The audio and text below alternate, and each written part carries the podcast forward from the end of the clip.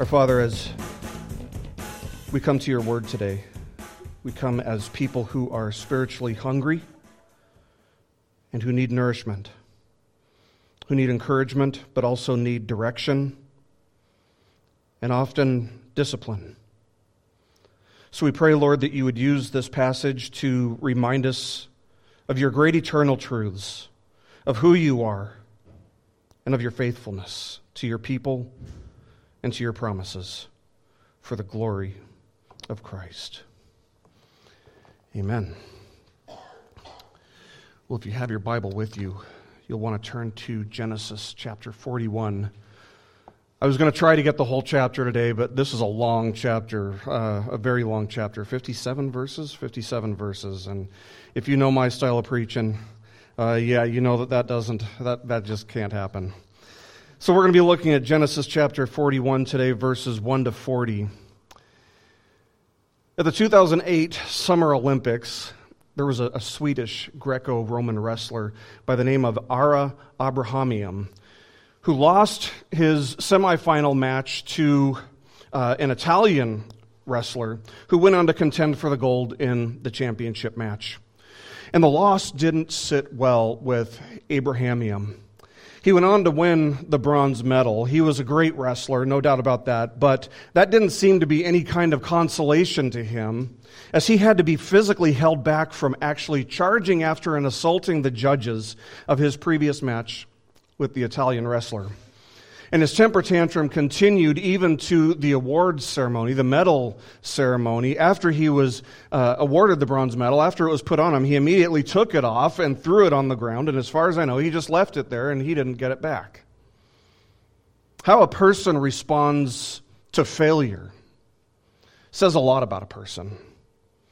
Who you are in moments where you don't succeed says a thousand words about who you are, and, and nobody likes a sore loser like this story. Nevertheless, some people carry the attitude that if they're going to lose or if they're going to fail at something, they're going to be sore about it. They're going to take it really personally. But if a person's response to failure says so much about them, if, if a person's failure says a thousand words about them, how a person responds to success says a million. How many times have you seen success go to somebody's head? If there's anything worse than being a sore loser, I think we can probably all agree that it's being a sore winner.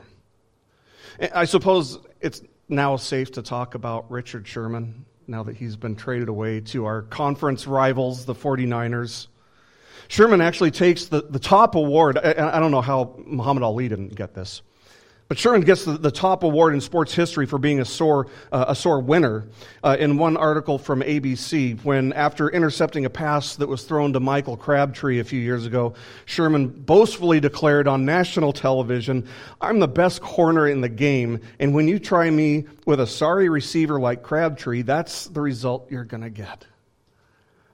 It's called being a sore winner.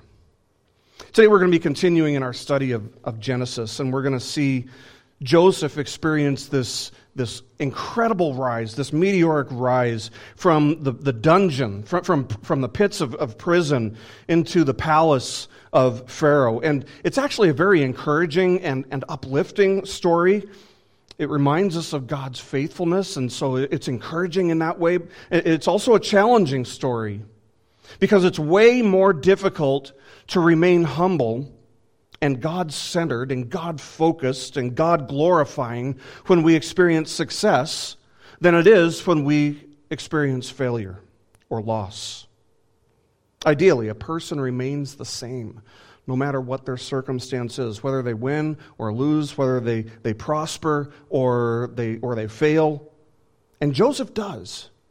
Joseph remains the same throughout. Now, you might think, okay, this is a, a, passage about a guy who has this crazy success story. And uh, so this passage actually has nothing to do with, with me because I don't plan on experiencing the type of rise that he experienced. And if you're thinking that, I, I have two responses to that. Number one, you don't know what God's going to do with you in the future. None of us does. We don't know what he's going to do with us two seconds from now. We have a pretty good idea, maybe, but we don't know. Only God knows. And secondly, The principles that we find in this chapter deal with any form of, of gain or any form of exaltation or prosperity, whether it's maybe getting a job promotion or maybe it's uh, doing well in the stock market or, or things like that.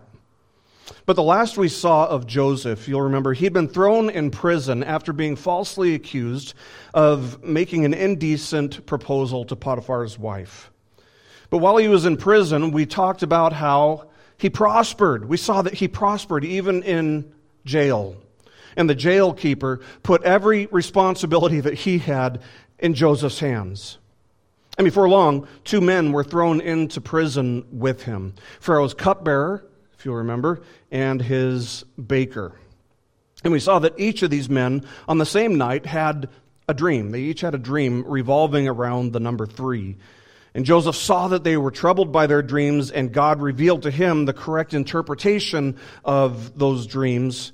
And you'll remember that he had made a request to the cupbearer, who was going to be released in three days. The, the baker didn't have such fortune, he didn't have such good news ahead of him. But the, the, the cupbearer was going to be released. And so he, he made a small request to the cupbearer, whom he had correctly predicted would be set free in three days he asked the cupbearer to remember him and to make mention of him to Pharaoh in order that he would gain his freedom because he didn't deserve to be down there. And in doing this, he put his hope temporarily in man. And what happened? The last verse of the previous chapter told us Yet the chief cupbearer did not remember Joseph, but forgot him. Have you ever been forgotten? Have you ever felt forgotten? We all have. So we relate to what Joseph has gone through here. And he must have been extremely disappointed. He must have been extremely discouraged. I know I would have been. But God wasn't done with him. Not even close. Life, life would go on, and God would continue to work in Joseph. And he'd continue to prepare Joseph for two more years as he sat in the, in the dungeon of the prison. And as we continue in our study today, we're looking at Genesis chapter 41, verses 1 to 40. The central passage, or the central point of this passage, is that God's timing is always perfect.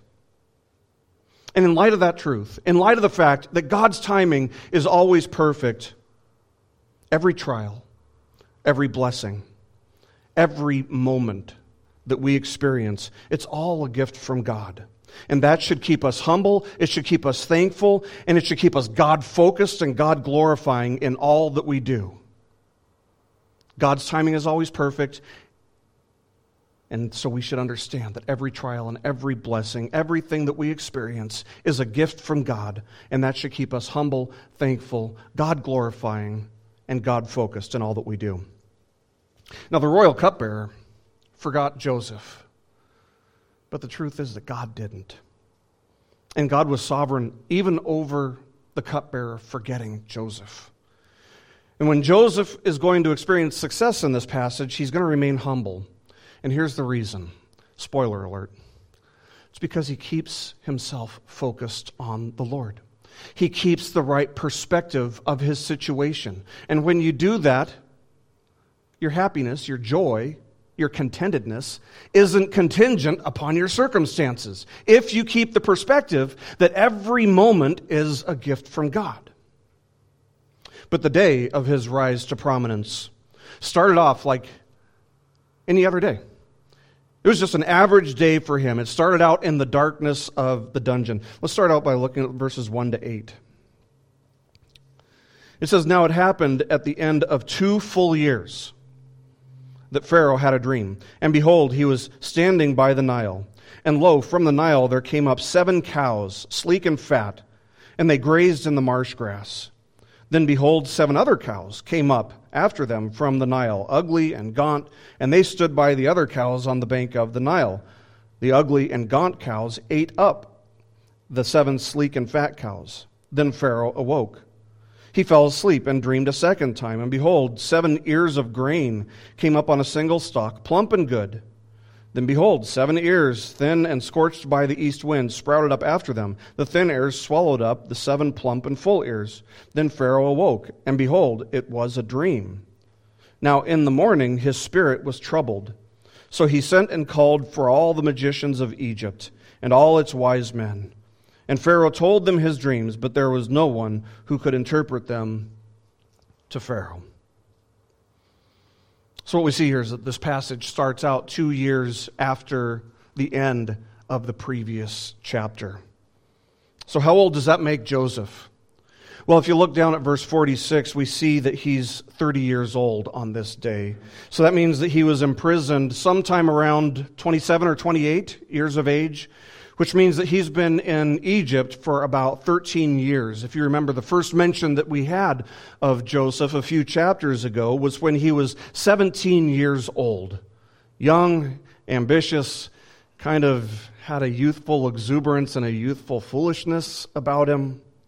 But one day, Pharaoh has this, this very vivid dream in which he's standing by the Nile River as seven cows who were fat and sleek grazed in the marsh grass. And that's what the cows would do to escape the heat and the flies. So the, these, these cows are, are grazing in the marsh grass, and as they grazed, seven more cows came up out of the Nile, and these were ugly and, and skinny, ugly and, and gaunt, underfed. And the ugly and, and, and gaunt cows consumed the fat and sleek cows. And it jolted Pharaoh awake. Must have just been a, a, very vivid, very strange dream. It jolted him awake. And if you've ever been awoken by a strange dream before, you, you know what it's like. You kind of spend a few seconds trying to figure out was that real? Uh, what was that? And it seems to be what Pharaoh did. But before long, he was at peace again and he went back to sleep. And so then he has a second dream. Uh, one that's maybe even stranger than the first, although the, the first one was, was really strange. But uh, the second one might have been stranger. He sees seven good ears of grain, probably corn, uh, sprout up on a stalk, only for seven thin and scorched ears of grain to rise up and consume the seven good ears. So again, Pharaoh gets startled awake. This is a, a, very strange dream. I'm sure that he had to realize that, that this is a strange dream. But he's convinced that it means something, that there's some kind of interpretation that is required of these dreams. But he isn't sure what that interpretation could possibly be. He obviously can't figure it out for himself, so he calls all the king's horses and all the king's men who can't put Humpty together again, right? They all, he calls all his wise men, all his counselors, all his magicians, his wizards, they were really kind of ancient sorcerers, uh, pretty, pretty much the same thing as, as wizards. And, and none of these people are able to make any sense of the dreams that Pharaoh had. So, all the business that would normally be conducted in the day, all, all that stuff comes to a screeching halt because if Pharaoh ain't happy, nobody's going to be happy. See, the Nile River, it's a significant aspect of the dreams. I think that's probably what scared him because it was vital for Egypt's economy. No Nile, no Egypt. See, Egypt doesn't rely on annual rainfall for watering their crops and, and providing water. They rely on the waters of the Nile overflowing every year.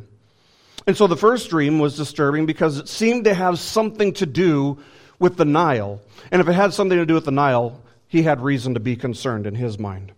Without the Nile, Egypt not only couldn't thrive, but they couldn't survive. They, they couldn't even exist.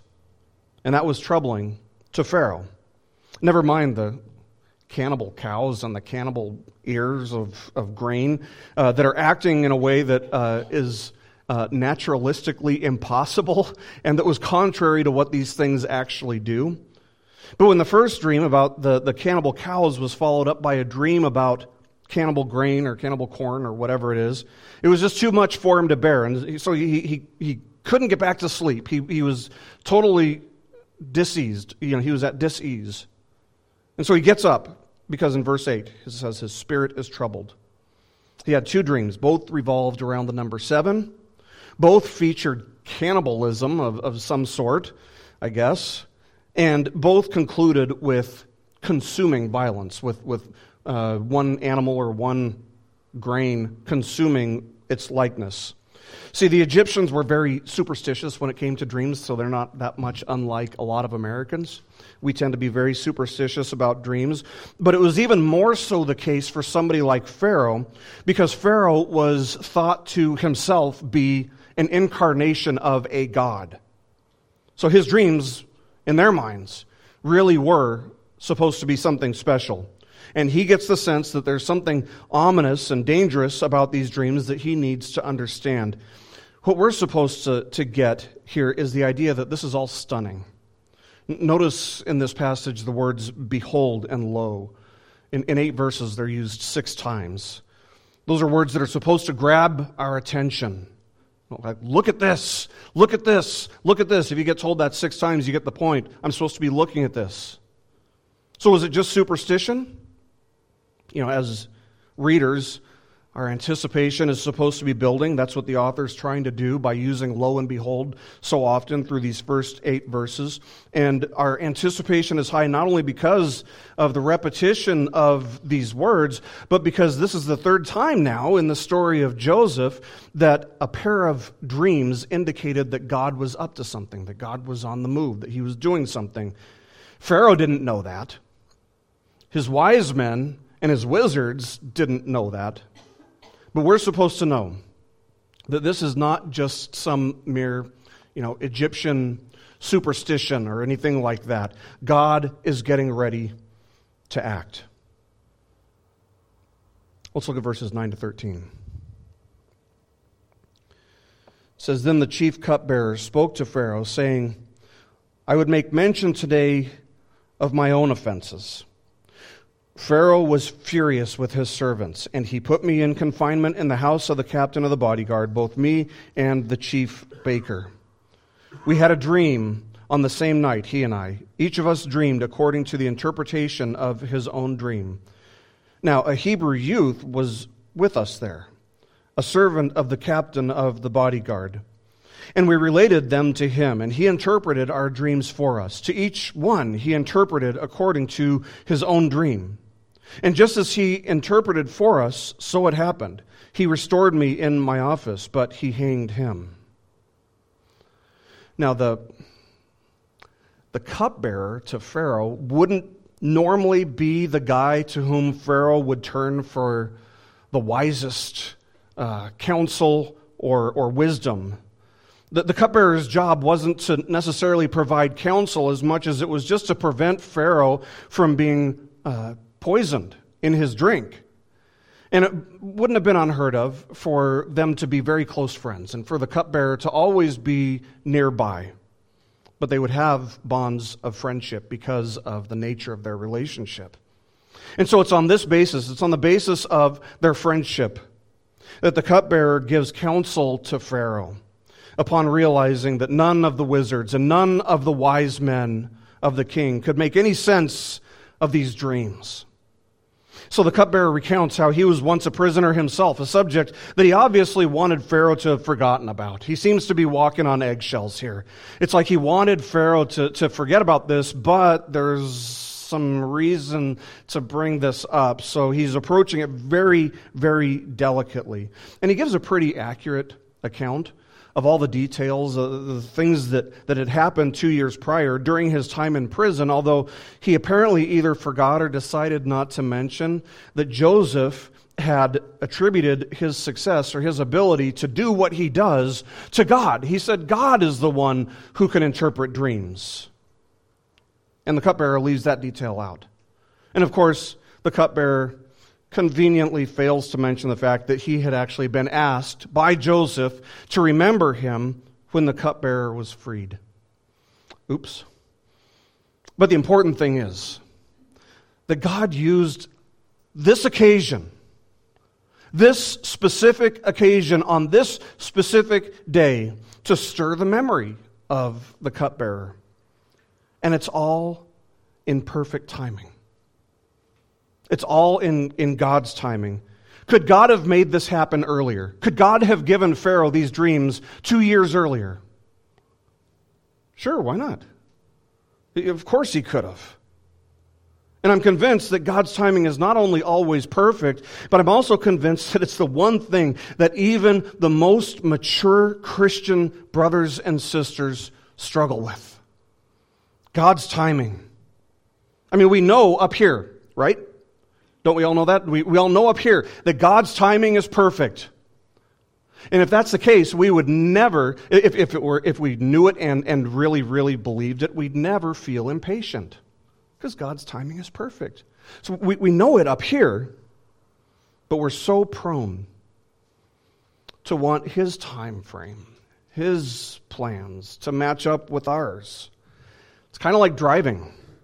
If there's one thing that drives me nuts, it's that, you, you know, to get on a, on a highway, you, you have to kind of speed up on the on ramp. And when you get behind somebody who's real, real slow, uh, you know, it, it's like, you know, if you were going any slower, you'd actually be going backwards, that type of thing. You ever get in that situation?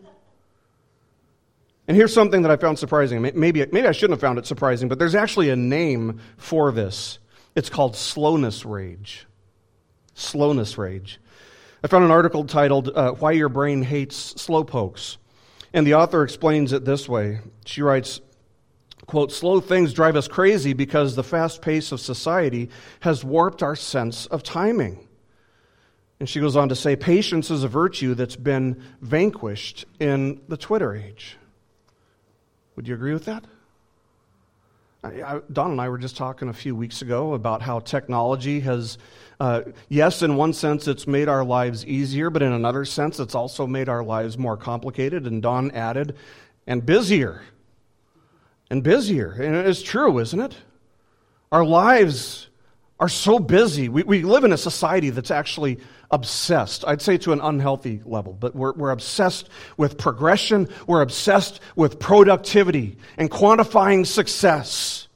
And whatever might slow down productivity or progress is seen as something that's bad, is seen as something that's to be done away with and, and removed from the situation. That ideology includes people, by the way, when it's taken to its logical conclusion, which is why we have things like abortion. But looking at the story of Joseph, how productive has he been for two years? These two years, he's been just locked up in a jail cell. How productive, according to our society. I'm saying let's take what, what our culture says and apply it to, to this culture. How productive has Joseph been for two years? According to our standards, we'd say he hasn't been productive at all. In fact, he, he's just cost tax dollars, uh, you know, and all, and all those things. But the reality is, that God's been the one who's been productive for the last two years because God has been busy chiseling away at Joseph's youthful pride and foolishness and exuberance. And so during his time in jail, God has had Joseph right where God wanted Joseph to be. In a place where nobody else could influence him. In a place where nobody else could speak into his life, really and he's been refining Joseph's character for two years. Keep that in mind next time you get behind someone who seems to be moving way too slow. And you're tempted to feel a sense of frustrated rage, slowness rage. Keep it in mind for every situation in life also in which it seems like things should be moving faster. It seems like more things should be progressing, but they're not and you get impatient and you're tempted to, to, to blame God and wonder, what is going on, God? Where, where are you here? God is working. God is growing you in godly virtue if you belong to Him. And part of that means submitting yourself to His timing. His timing is perfect, like everything else about Him. So be willing to slow down because our lives aren't about us, are they? Are our lives about us? No, we've been ransomed. We don't belong to ourselves. So our lives are not about us. They're about growing in Christ's likeness. And don't think for one second that something like that happens overnight. because there's this enormous, unfathomably enormous difference between perfect Christ likeness and us. It takes time. If you consider creation, if you consider what the Bible says about redemption, the unfolding of, of God's plans, we see a God who is never, ever in a hurry. And yet, he is good and perfect in all that he does. So, as we're becoming more and more like Christ, what should be happening in us? We should be growing in patience, right? Let's not forget. P.S., you know, don't forget that patience is part of the fruit of the Spirit. God's timing is perfect, ours isn't. And so we need to trust God with that. Let's continue, verses 14 to 24. It says, Then Pharaoh sent and called for Joseph, and they hurriedly brought him out of the dungeon. And when he had shaved himself and changed his clothes, he came to Pharaoh. Pharaoh said to Joseph, I have had a dream, but no one can interpret it. And I have heard it said about you that when you hear a dream, you can interpret it. Joseph then answered Pharaoh, saying, It is not in me. God will give Pharaoh a favorable answer. So Pharaoh spoke to Joseph. In my dream, behold, I was standing on the bank of the Nile, and behold, seven cows, fat and sleek, came up out of the Nile, and they grazed in the marsh grass. Lo, seven other cows came up after them, poor and very ugly and gaunt, such as I had never seen for ugliness in all the land of Egypt. And the lean and ugly cows ate up the first seven fat cows. Yet when they had devoured them, it could not be detected that they had devoured them. That's a new detail, by the way for they were just as ugly as before. Then I awoke. I saw also in my dream, and behold, seven ears, full and good, came up on a single stalk, and lo, seven ears withered, thin, and scorched by the east wind, sprouted up after them. And the ears and the thin ears swallowed up the seven good ears. Then I told it to the magicians, and there was no one who could explain it to me. So he's just recounting the same thing that we had read earlier, except he'd added a few details in there. But what we see is that Joseph gets hurriedly rushed into the presence of Pharaoh. God is not in a hurry, but the kingsmen of Pharaoh of Egypt apparently were, because again, if Pharaoh ain't happy, nobody is happy. And as Joseph is quickly ushered into Pharaoh's presence, Pharaoh essentially tells Joseph, that his reputation as an interpreter of dreams precedes him. And look at how Joseph responds in verse 16. He says, It is not in me. God will give Pharaoh a favorable answer. Immediately, he, he deflects any credit that could possibly be put on him. But he also deflects any guilt that could be put on him. So Pharaoh retells the dream for Joseph and, and, reiterates that nobody was able to explain it, which brings us to why Joseph is here. Why is Joseph here? Well, on the surface, from, from a human perspective, it looks like he's there because Pharaoh has summoned him to be there. But the real reason that Joseph is there is to testify to the greatness and to the supremacy and to the unyielding sovereignty of the God of the universe, the God of Israel, the creator, the sustainer, the owner of all the heavens and the earth. And that is the one and only reason that Joseph is really there. But do you see how humble he is? He doesn't want any credit. He doesn't want any glory for himself. I mean, think about this scenario for just a minute. What would you be tempted to do if you were in Joseph's shoes here? I think the temptation would be to try to play up to it a little bit. Try to play up to Pharaoh a little bit. Try, try to get some favor with him. Because you've been in jail for two years. You miss the sun. You miss having decent food. And so here's this opportunity to get some favor with Pharaoh to get on his good side. And I have to think that if Jacob, if, if you remember Jacob, Jacob's a swindler. Jacob's always just looking to, to swindle some kind of deal, right? Jacob, Jacob would have said something like, Well, you know, I'm, I'm not too shabby. I've had, I've had my success at interpreting dreams, and you know, if you'll let me out of the dungeon, I'll, I'll do what I can to, to help you out here, Pharaoh. I, I can totally picture jo- uh, Jacob saying something like that. But Joseph doesn't. He doesn't take this opportunity, maybe his final opportunity, to gain favor with Pharaoh. As far as he knows, he won't have another chance.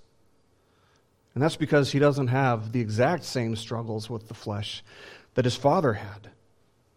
He doesn't flinch as he testifies to the fact that apart from God, that aside from God, that without God, there is nothing that he can do to help Pharaoh out.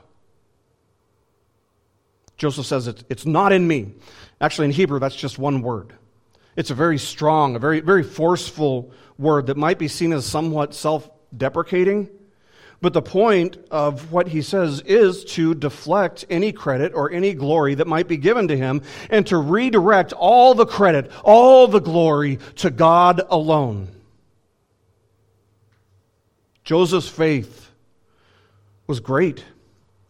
His faith and his, his boldness don't wilt, don't melt, don't yield under pressure here. Keep in mind who he's talking to. This is a man, Pharaoh was a man who was considered to be a god himself. But by making this statement about God, Joseph is essentially saying the one true God is greater and bigger and mightier than and sovereign over every false God you might believe in, including yourself, Pharaoh. Now, Joseph could have thought to himself, you know, I, I love and I, and I serve God, but I'd better just keep my faith to myself here. Maybe I'll get a chance to talk about God later. And after serving two years in a, in a dungeon prison, his self esteem was probably pretty low, right? He, he could have used a boost to his confidence. He could have taken that compliment and, and said, Oh, that feels so good on my self esteem. Thank you, Pharaoh. Yes, I am pretty good at interpreting dreams. But Joseph was upfront about the fact that any ability that he had, he wanted Pharaoh to know that without God, he was nothing. That's a wonderful thing to testify to, isn't it? That is truly a wonderful thing. And I'm not saying that you should never accept a compliment when people try to encourage you. You know, if I, if I get an email from somebody or, or, you know, when somebody says, thank you for, for your message today, thank you for, for being faithful to God, you know, I will always try to s- sincerely uh, express my gratitude for their kindness and for their encouragement but at the same time, the struggle that we all face in situations like that is to remember that whatever we're able to do is a gift from God. So, say somebody writes me an email and they appreciate a sermon that I preached. Who really gets the glory? God does. And God alone does. Because in my flesh, I'm not a preacher, I'm not a pastor, I'm not even a good man apart from God's grace working in me, I got nothing. I got nothing. I'd be back in the casinos of Vegas dealing cards or something. No, it's only by God's grace. And so I, I, do appreciate the compliment, but at the same time, the glory goes to God. See, our, our pride can be like a wild dog that is incredibly difficult to restrain and to manage, and that will often break free from its leash but remembering that God and God alone is the one enabling source of anything and everything good that we can do will be the leash, will be the fence that keeps the dog in the yard and prevents it from running wild. Remembering that God is the enabling source of anything and everything good that we do will serve to keep us humble. It's okay to say thank you to people. It can seem very disingenuous if you don't. But don't drink your own Kool Aid, as they say. Don't buy into your own hype. Don't let a, a, compliment cause you to forget that if it were not for God's grace working in you, working in your life, sustaining your every breath, you couldn't do anything good at all. It is all by the grace of God. So, why couldn't the wizards and the wise men interpret the dreams of Pharaoh? I'd have to say it's because their wisdom didn't come from God. I, I, have to believe that they tried. They tried to figure out his dreams. They did all their, their hocus pocus, mumbo jumbo stuff, and God didn't allow any of their efforts to produce anything that worked. But now here's Joseph. He's listening to Pharaoh recall the dream, and Joseph will continue to testify to God's sovereign greatness as he interprets the dream. Let's look at verses 25 to 36. It says, Now Joseph said to Pharaoh, Pharaoh's dreams are one and the same. God has told to Pharaoh what he is about to do. The seven good cows are seven years, and the seven good ears are seven years. The dreams are one and the same. The seven lean and ugly cows that came up after them are seven years, and the seven thin ears, scorched by the east wind, will be seven years of famine. It is as I have spoken to Pharaoh. God has shown to Pharaoh what he is about to do. Behold, seven years of great abundance are coming in all the land of Egypt, and after them, seven years of famine will come, and all the abundance will be forgotten in the land of Egypt, and the famine will ravage the land. So the abundance will be unknown in the land because of that subsequent famine, for it will be very severe. Now, as for the repeating of the dream to Pharaoh twice, it means that the matter is determined by God, and God will quickly bring it about. Now let Pharaoh look for a man discerning and wise, and set him over the land of Egypt. Let Pharaoh take action to appoint overseers in charge of the land, and let him extract a fifth, exact a fifth of the produce of the land of Egypt in the seven years of abundance. Then let them gather all the food of these good years that are coming, and store up the grain for food in the cities under Pharaoh's authority, and let them guard it.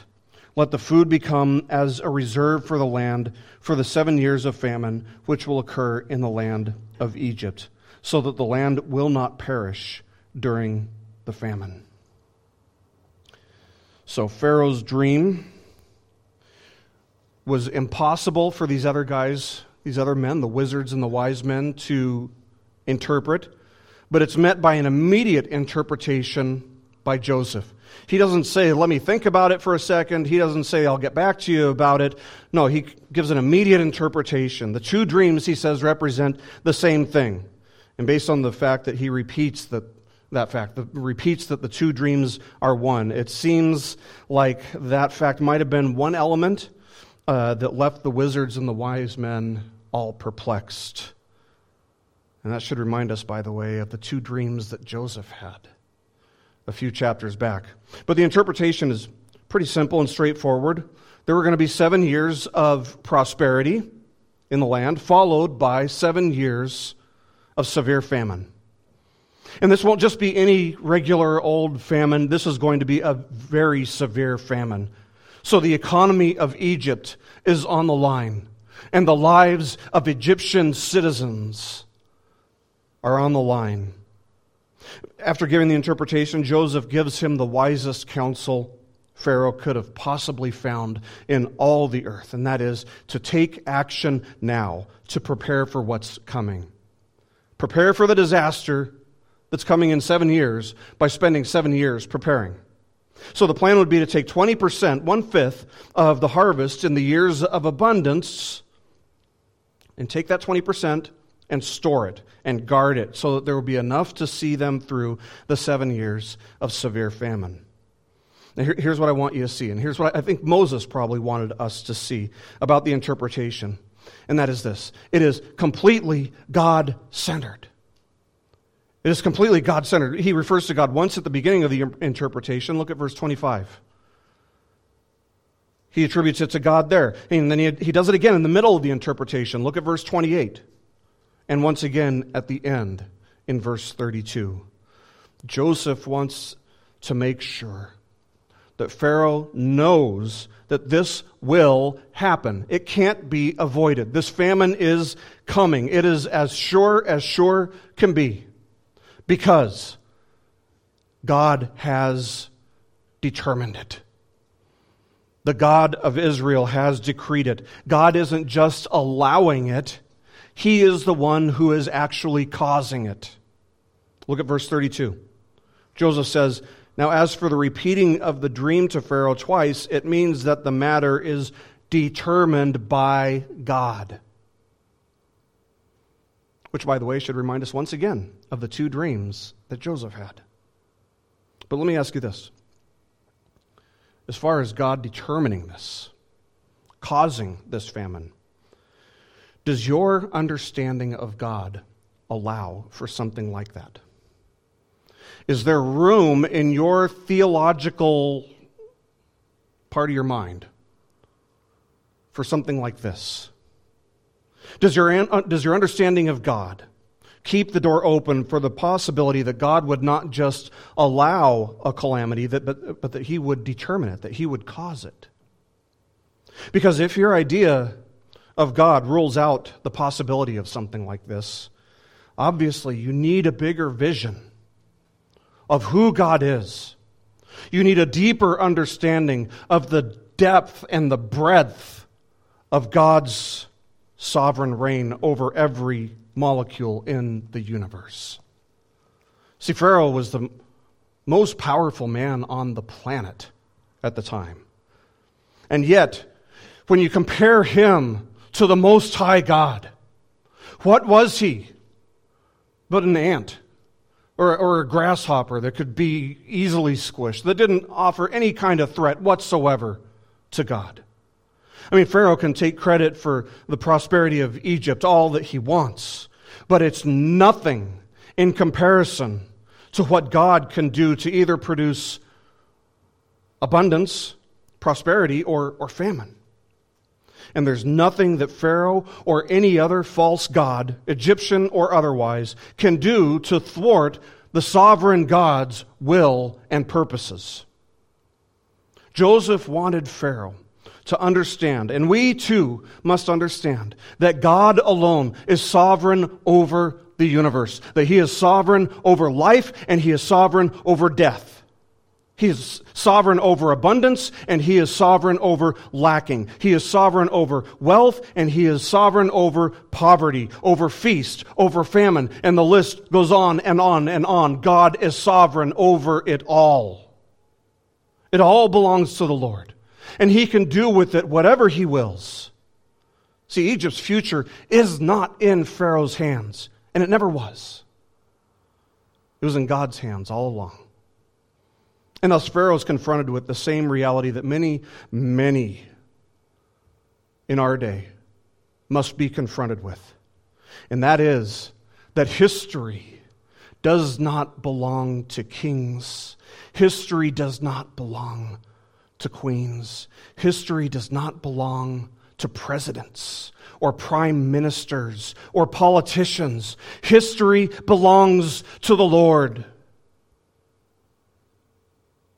The day after President Trump was elected president, a year and a half ago or so, there was one prominent evangelical leader who tweeted in response to the fact that something like some demographic report showing that 80% of, uh, of white American evangelicals had voted for President Trump, he, voted, he, he tweeted, Really, white evangelicals? That's a quote. Really, white evangelicals? As if the future of the country and the selection of our rulers of this country are ultimately really in our hands. They're not. And this is a mystery I think it's funny that we talk about electing presidents, but really it's God who elects. And the same thing works with salvation. We vote to elect a president, yes.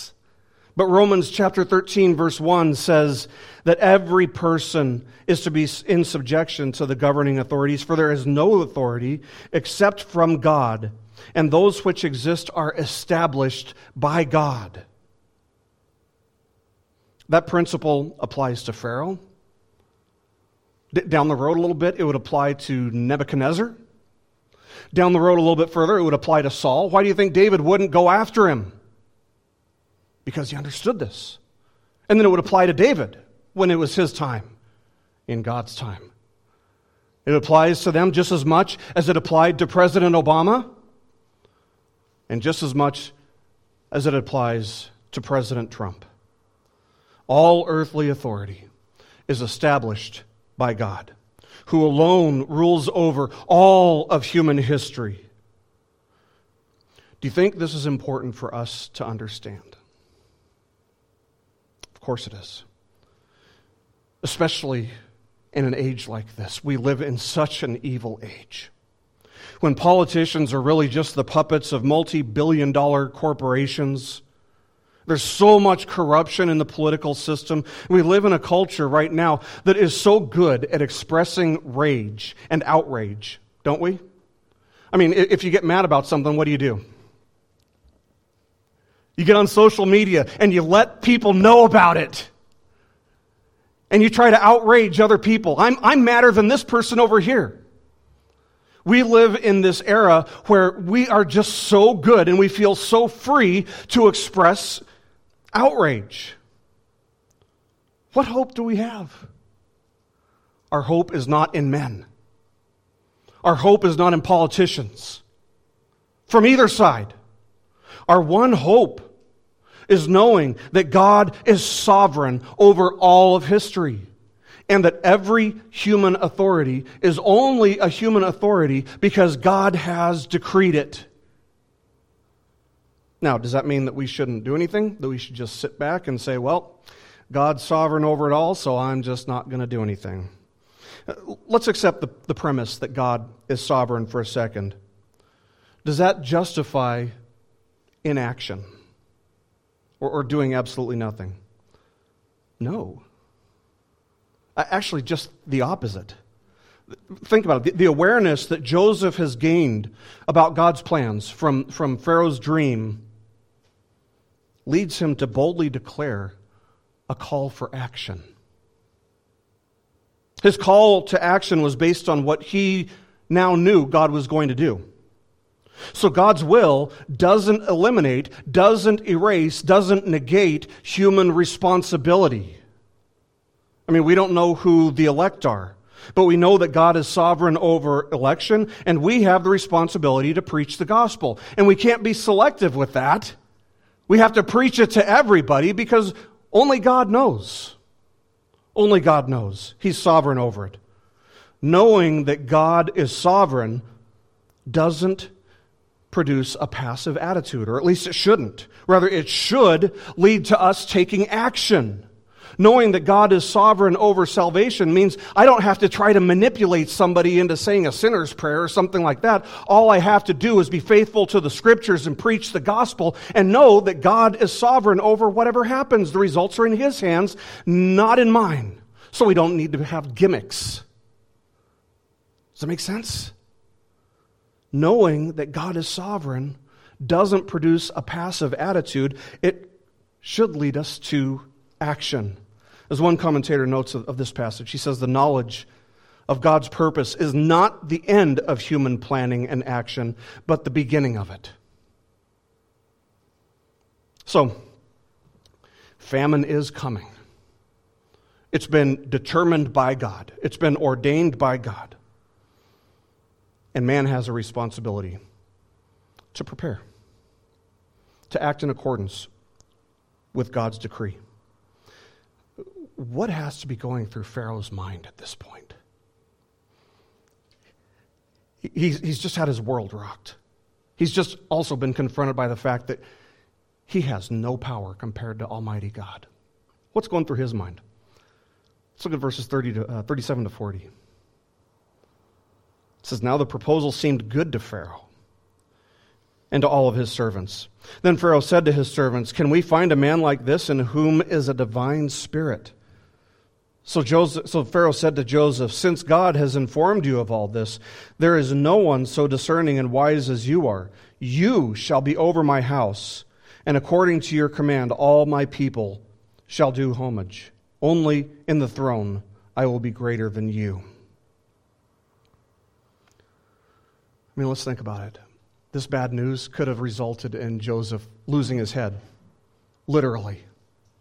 But what a beautiful ending to, to such a, a shocking chapter. Joseph called for Pharaoh to appoint elders to oversee the collection of the food for storage. And Pharaoh's choice is none other than Joseph. And look at the reason that, that Pharaoh selects Joseph. Look at verse 38. He realizes that God is working in Joseph. And that seems like a very wise observation on Pharaoh's behalf, given that Joseph's interpretation of the dreams was so God focused. See, there's a very real danger that in a society like Egypt, or in a culture like ours, the one that we live in today, there's, there's a very real danger that any goodness or that we, that we possess or that we do would wrongly be attributed to us rather than to God. And it's the inclination of our flesh to wrongly take credit for any goodness that we have or any goodness that we do. But if glorifying God is your daily aim, is something that you really want to do on a regular basis, yes, there's a sense in which our actions should point to God and should glorify God. But there's also a time when we must be willing to speak very specifically and very directly to the glory and the grace of God. The gospel is not easy to share with somebody because it can be very offensive. It is very offensive. It says there's nothing you can do. You, have you, already, you've already ruined your chances. There's nothing you can do. Your only hope now is the grace of God. That's offensive. I get it. You'll need to be willing to be wise and to be direct and yet gracious as you share the motivation for any good that you have and any good that you do, that motivation being the gospel when the time is right. I have to think that Joseph would have been ecstatic just to be a free man again. But now he's been elevated beyond his, his wildest dreams to the second in command in Egypt. Behind his Success, however, is the reality that whether in prison or whether he's in the palace, Joseph was not Pharaoh's man, nor was he even his own man. He was, first and foremost, God's man. What about you? Would people say the same thing about you? Do you believe the same thing about yourself? that you don't belong to others, that you don't belong even to yourself, but that you belong to God. And so you're willing to be obedient no matter what may come. Maybe you'll lose your head, or maybe you'll be elevated. You don't know. God's sovereign over it. God said in 1 Samuel chapter 2 verse 30, he said, "Those who honor me I will honor." And Joseph honored God in all that he did. But let's ask this, what does it even mean to honor God? We have to understand in light of John 5:23 where Jesus declares, "He who does not honor the Son does not honor the Father who sent him." So we honor God by honoring Christ, and we honor Christ by not only confessing before men, but also by seeking to glorify God in all that we do and seeing that everything that we have is a gift. By the grace of God, may that be said of us. But if you have not repented and believed in Christ, I must address you. Because as surely as Joseph stood before Pharaoh, and warned him of this calamity that was to come. If you are not in Christ, if you have not repented and believed in Christ, there is a calamity that is coming for you. And that is God's judgment. And just as God gives provision to Pharaoh through Joseph, so too God has given provision to us for this calamity that is to come, and that is to repent and to believe in Christ and to seek refuge in Him and thereby avoid the calamity. In God's sovereign wisdom, His plan was to take the calamity upon Himself, to take His own wrath upon Himself on behalf of all who would repent and believe in Jesus. And so this passage reminds us, it points to that, that we must repent and believe before the calamity comes. And may we see that all we have, all that we do, all that we are, every minute that we continue breathing, is all a gift from God. And with that said, don't let success go to your head. And at the same time, don't let failure break your heart. Every moment, every gift comes from His hand in His perfect timing. And so may our growing understanding of this keep us humble, keep us thankful, and keep us committed to growing in Christ's likeness. Let's pray.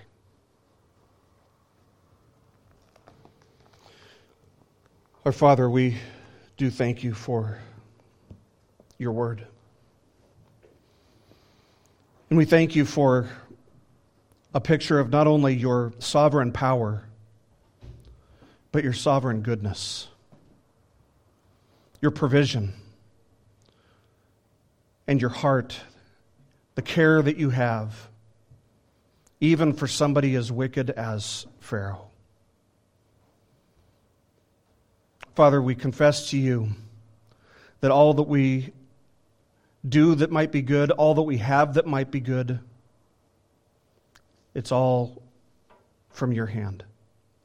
It's all yours. And so the glory is all yours. And we pray, Father, that as we do good works, that you would be glorified. And that as we speak truth into the lives of our family and our friends and people that we encounter, that we would trust that you're sovereign over the results. But in the meantime, Lord, give us faithful and repentant hearts, that, me, that we may walk before you faithfully and be willing to proclaim truth, regardless of what the cost may be,